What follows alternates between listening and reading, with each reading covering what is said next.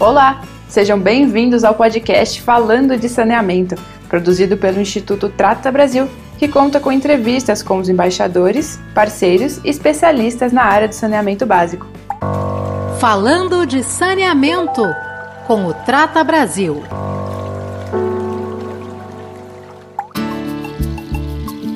Eu sou Giovana Link, jornalista do Instituto Trata Brasil, e hoje começamos 2022 conversando com Gessner Oliveira, doutor em economia, professor da Fundação Getúlio Vargas e sócio da consultoria GO Associados. Gessner Oliveira tem um vasto currículo com passagens na presidência da Empresa de Saneamento Básico do Estado de São Paulo, Sabesp, e em conselhos administrativos de grandes empresas e instituições nacionais. Hoje, nosso bate-papo vai abordar um pouco sobre o novo momento do saneamento básico, principalmente após a aprovação do novo Marco Legal do Saneamento em 2020, com os leilões dos serviços de água e esgoto em alguns estados brasileiros em 2021. Gessner, muito obrigada por participar do podcast Falando de Saneamento. Sem dúvidas, as suas experiências profissionais vão agregar muito para o nosso bate-papo de hoje. Para que o nosso ouvinte entenda um pouco da sua carreira, aqui vão algumas das curiosidades. Você é doutor em economia pela University of California System e passou por diversas empresas, como a Sabesp, uma das maiores concessionárias de saneamento básico da América Latina. Conte-nos um pouco da sua trajetória, inclusive esse período como presidente da Sabesp. Primeiro, prazer enorme falar aqui no podcast do Trata Brasil, um instituto que eu admiro muito e que presta um serviço essencial para a saúde e para o meio ambiente no Brasil. É, eu tive uma experiência, assim, como economista, variada. Fiz minha tese de doutorado na parte macro, sobre planos de estabilização do Fundo Monetário. É, depois é, trabalhei um tempo no Ministério, então Ministério da Fazenda, também numa parte mais macro. É, e depois fui me envolvendo numa parte mais uh, micro, ligada à concorrência nos mercados, à regulação. Isso me levou a mercados regulados e ao saneamento em particular. Eu tive a oportunidade de uh, presidir essa Sabesp. A Sabesp, se a gente mede por uh, número de consumidores e de ligações, é a quarta maior empresa uh, de água do mundo. Então, realmente é uma empresa muito grande, foi uma experiência muito, é, muito intensa. Eu trabalhava já com saneamento, mas quando você começa a trabalhar com saneamento na prática, é, ou seja, verifica efetivamente as lacunas que existem é, nas grandes cidades, no campo, é, em, toda, em, todas as áreas, realmente é algo assustador. E isso faz, assim como o Trata Brasil virou né, um batalhador pelo saneamento, é, eu também fiquei entusiasmado porque você sente que, como profissional, você pode ajudar é, algo que é, realmente afeta muito diretamente o bem-estar das pessoas. Né? Então, foi uma experiência assim profissional muito gratificante e que pessoalmente me marcou muito. A partir dessa trajetória rica e exitosa, o que você considera como o maior problema dos serviços de saneamento no país ainda em 2022? Eu acho que nós demos alguns passos importantes uh, no Brasil. Lá atrás, em 2007, um primeiro passo com a Lei 11.445, que estabeleceu uma regulação, princípios, uma regulação do saneamento. Mas ainda, ainda faltava muito, sobretudo faltava é, maior competição pelos mercados, abertura dos mercados para que a iniciativa privada pudesse participar mais do saneamento, assim como ela participa em energia elétrica, como ela participa em telecomunicações, no gás natural, obviamente com diferentes graus de importância. Né? E no saneamento isso faltava. A aprovação do novo marco de saneamento em 2020 foi muito importante, e a sua implementação agora será ainda mais importante, porque agora que estão surgindo os projetos que podem eliminar as grandes lacunas do saneamento. Então, uh, o Estado do Rio de Janeiro deverá mudar muito com os programas de investimento previstos depois da concessão dos serviços da SEDAI.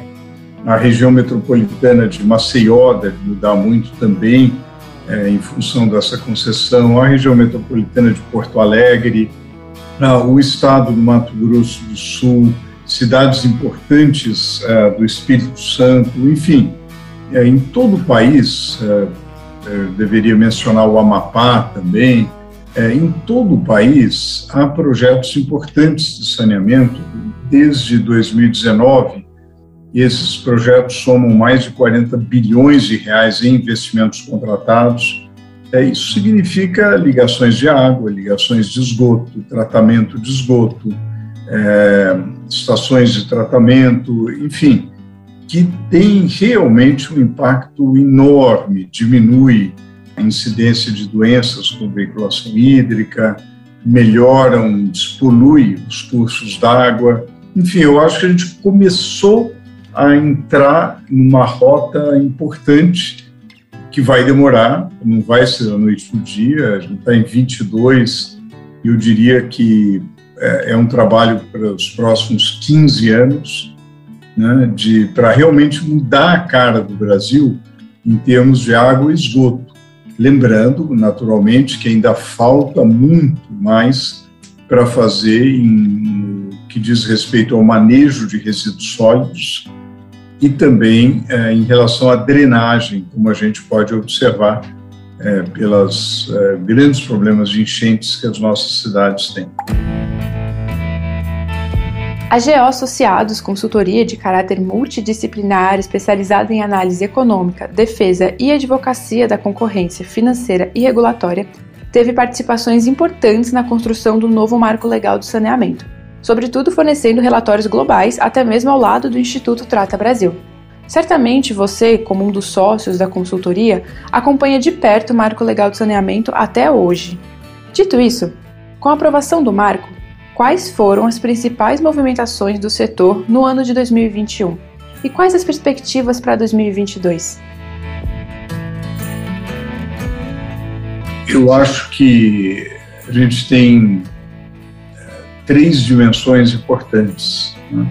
A primeira, no tocante à regulação, é, há um aspecto muito importante de padronização, uniformização da regulação, Papel esse que vem sendo desempenhado e que é um novo marco atribui essa responsabilidade à ANA, Agência Nacional de Águas e Saneamento, é, como passou a ser chamada depois do novo marco. Então, essa supervisão regulatória da ANA, emitindo normas de referência, estabelecendo diretrizes gerais para o setor, é muito importante, coisa que não existia e nós uh, temos mais de 50 agências reguladoras e, naturalmente, é preciso um esforço de uniformização. Né? É, isso é muito importante para a segurança jurídica, para não haver regras contraditórias entre duas agências. Então, a mesma empresa tem que obedecer a regras contraditórias. Não funciona. Né? Um segundo aspecto muito importante é que houve vários leilões, como mencionei, é, e com um apetite de investimento muito grande é, em Maceió, no Rio de Janeiro, Cariacica, enfim, os, as localidades que eu mencionei. Isso deve continuar é, em 2022. Talvez menos nos estados e no governo federal, porque é um ano eleitoral, então há restrições para que haja licitações próximas aí às eleições, mas certamente é, em muitos municípios deverá haver é, iniciativas importantes, seja a, leilão mesmo para concessão de serviços, seja a preparação é, desses leilões através de procedimentos de manifestação de interesse, Eu acho que o Brasil inteiro vai estar engajado à medida que os prefeitos vão entendendo, e isso em grande parte se deve ao trabalho do TRA, os prefeitos vão entendendo a importância do saneamento, é, você começa, é, e a população vai cobrando, você começa a ter muita atividade. Eu esperaria que nos próximos anos, não só 22, mas nos próximos 3, 4 anos, vai ter muita movimentação, porque nós temos hoje cerca de 100 milhões de brasileiros que não têm coleta de esgoto. Então, é, naturalmente, tem um trabalho enorme a ser feito. E de que modo você enxerga a realização dos leilões do BNDES nos estados brasileiros? Eles são suficientes para fazer com que o país atinja as metas impostas pelo novo marco legal de saneamento, que são levar água para 99% da população e os serviços de esgotamento sanitário para 80% da população?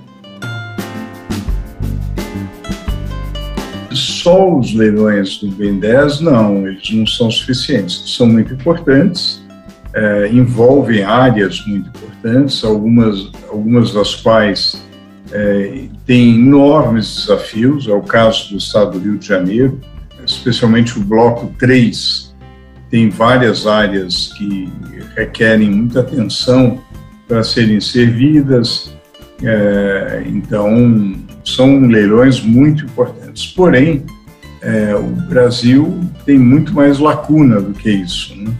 Então você tem, e mesmo cidades importantes, é, que não estão incluídas nesses modelos do BNDES e que precisam de uma solução. E eu acho que a gente vai ver é, também outros órgãos, como a Caixa Econômica Federal, tem feito modelagens importantes. É, a gente vai ver também iniciativas de municípios independentes ou de blocos regionais que vão querer é, também produzir é, outros modelos e o que importa é que haja realmente uma, um alinhamento de todos para que a gente elimine essa vergonha de ter metade da população sem esgotamento sanitário. Em uma entrevista, ao final de 2021, você relatou que uma economia com reforma administrativa poderia resultar em projetos de saneamento a partir do valor economizado. O que exatamente você quer dizer com isso? E mais, analisando de 2022 para frente, você considera que estamos no ponto decisivo para o futuro do saneamento básico no país?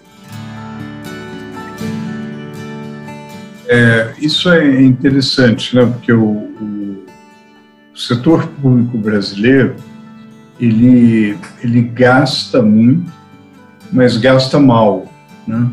Então a gente verifica que há, há, muito, por exemplo, há muito gasto corrente, é, por exemplo, com a folha de pagamento é, dos servidores e pouco gasto de investimento em infraestrutura, que dá serviços básicos para a população. É, então, há alguns estudos que sugerem que uma boa reforma administrativa é, e aqui eu quero dizer que é muito importante ter bons servidores que sejam valorizados, etc. Mas o problema do Estado brasileiro é que a gente tem muitos órgãos que não têm uma função prioritária. Alguns deles nem uh, têm qualquer função. Então, é muito importante racionalizar as atividades do Estado, é, eliminar, extinguir aqueles órgãos que não não tem uma, uma utilidade, é, e alocar recursos ali onde é, o retorno social é muito alto. É, um, um, desses, uh, um desses locais, naturalmente, é o saneamento. Então, eu dizia que há projetos de reforma administrativa que poderiam gerar até 500 milhões de economia. Né? Quer dizer, meio bilhão de economia já representa pode representar um investimento é, para gerar água tratada para mais de 2 milhões de pessoas. Né? Então, esse tipo de investimento que é muito importante na infraestrutura social do país, seria muito bom que a gente enxugasse o Estado é, e usasse essas economias para aumentar o investimento público. Gessler, por fim, você gostaria de acrescentar mais alguma coisa? O saneamento, eh, Giovana, é um dos segmentos que contém mais oportunidades de economia circular. Né? É, na verdade, é, o, mundo é, tem descoberto que é importante haver uma nova relação da economia com o meio ambiente é, onde o processo produtivo ele não deve ser mais linear, mas ele deve ser circular, em que você reaproveita os resíduos para o processo de produção. E o ciclo da água oferece inúmeras oportunidades nesse sentido. Por exemplo, é, o, no, nós podemos no Brasil aumentar muito a água de reuso, uma água que eh, pode, eh, ela vem do efluente do esgoto doméstico, você trata o esgoto e usa essa água é, para diferentes finalidades, ou industriais, ou para rega, ou até mesmo para o consumo humano. Claro que para cada uma das finalidades você precisa ter as devidas adequações. Você pode aproveitar o lodo do tratamento do esgoto é, para produzir fertilizante, para produzir é, energia. Né? Você pode usar o lodo de tratamento de água para material de construção. É, você pode usar o metano que deriva do, do tratamento do esgoto para gerar o biometano, gerar energia. Né? E, então, é, as oportunidades são inúmeras é, no ciclo da água é, para a economia circular. Então, o setor de saneamento não só tem uma grande oportunidade de é, eliminar um, uma lacuna, um déficit fechatório do ponto de vista histórico, como também tem uma oportunidade de fortalecer a economia circular no país e nos levar a, um, a uma, uma, uma relação mais harmônica entre a economia e o meio ambiente. Em nome de todos os ouvintes e da equipe do Instituto Trata Brasil, nosso muito obrigado, Gessner, pelo tempo e pela aula de hoje. Conversar com você foi importante para que todos entendam quais são os principais desafios para o saneamento básico e o que podemos esperar de mudanças para os próximos anos. A vocês que nos acompanham por aqui, não deixem de nos visitar também nas nossas mídias sociais, como Instagram, LinkedIn, Twitter e Facebook. Nosso site também já conta com os novos dados de saneamento publicados pelo governo federal. Basta acessar em www.tratabrasil.org.br. Obrigada pela audiência e nos encontramos na próxima. Um abraço!